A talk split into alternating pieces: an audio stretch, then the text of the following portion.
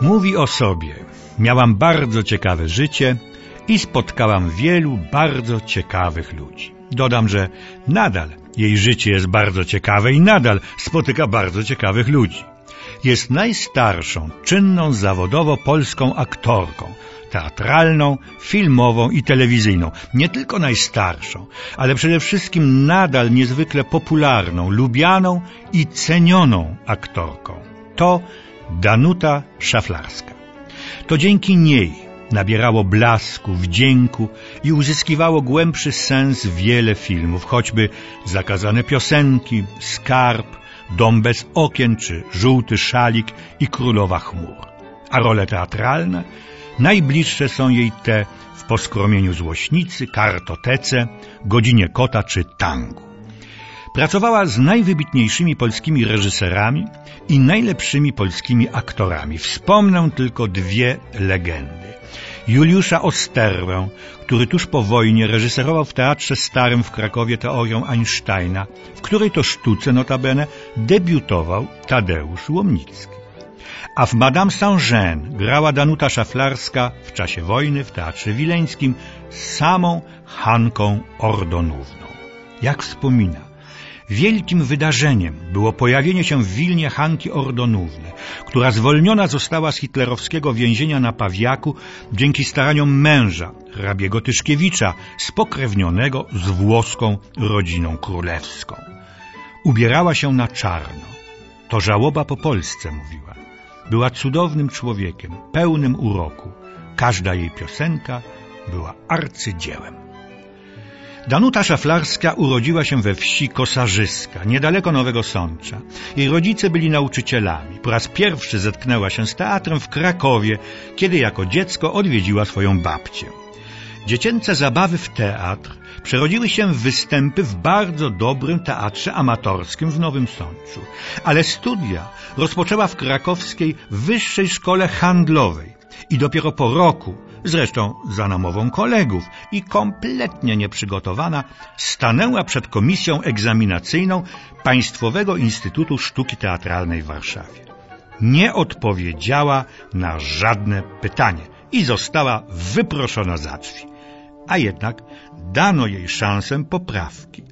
Jej wiedza o teatrze wprawdzie nadal równała się zeru, ale znakomicie powiedziała wiersz. Razem z nią przyjęci zostali Hanka Bielicka i Jerzy Duszyński. Z Jerzym Duszyńskim grała już po wojnie w wielu filmach. Tworzyli ekranową parę. Jak wspomina pani Danuta, Jurek wspaniały kolega, bez zawiści, złośliwości, życzliwy, o nikim złego słowa nie powiedział. Uważali nas za małżeństwo, a ja nigdy z nim nawet nie flirtowałam. Bardzo się lubiliśmy. Dwa lata po ukończeniu przez nas studiów Jurek ożenił się z Hanką Bielicką. Danuta Szaflarska zadebiutowała we wrześniu 1939 roku na scenie Teatru Polskiego w Wilnie w farsie Szczęśliwe Dni, której tytuł, ponieważ trwała już wojna, zmieniono na Zielone Lata. Wojska radzieckie wkraczały do Wilna podczas trwania spektaklu. Widzowie w popłochu opuścili salę. Zostało tylko trzech. Wśród nich był przyszły znakomity aktor Czesław Wołejko. Aktorzy grali wierni zasadzie swego nauczyciela, profesora i wielkiego aktora Aleksandra Zelwerowicza.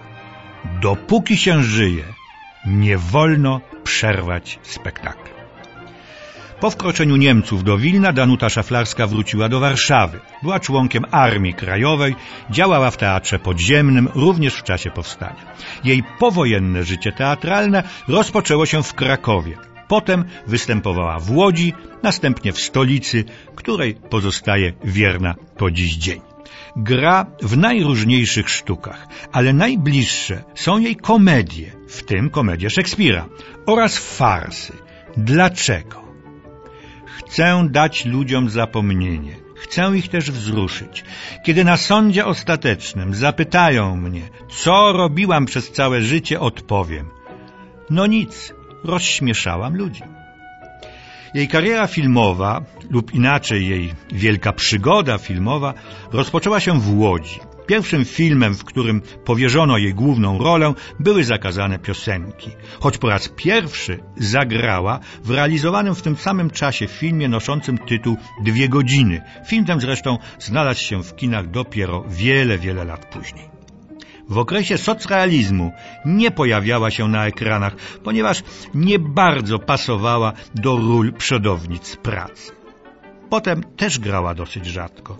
Jej niezwykły i wspaniały powrót na ekrany, bo w teatrze gra nieprzerwanie, rozpoczął się na początku lat dziewięćdziesiątych i trwa po dziś dzień. Już wkrótce zobaczymy ją w głównej roli w filmie Doroty Kędzierzawskiej. Danuta Szaflarska ma rację twierdząc, granie to choroba, bez której trudno żyć. Pani Danuta Szaflarska za niecałe dwa miesiące, 6 lutego 2007 roku, rozpocznie 92 rok życia. Spotkać ją można często na warszawskiej Starówce, kiedy szybkim i zdecydowanym krokiem przemierza rynek, wracając do domu.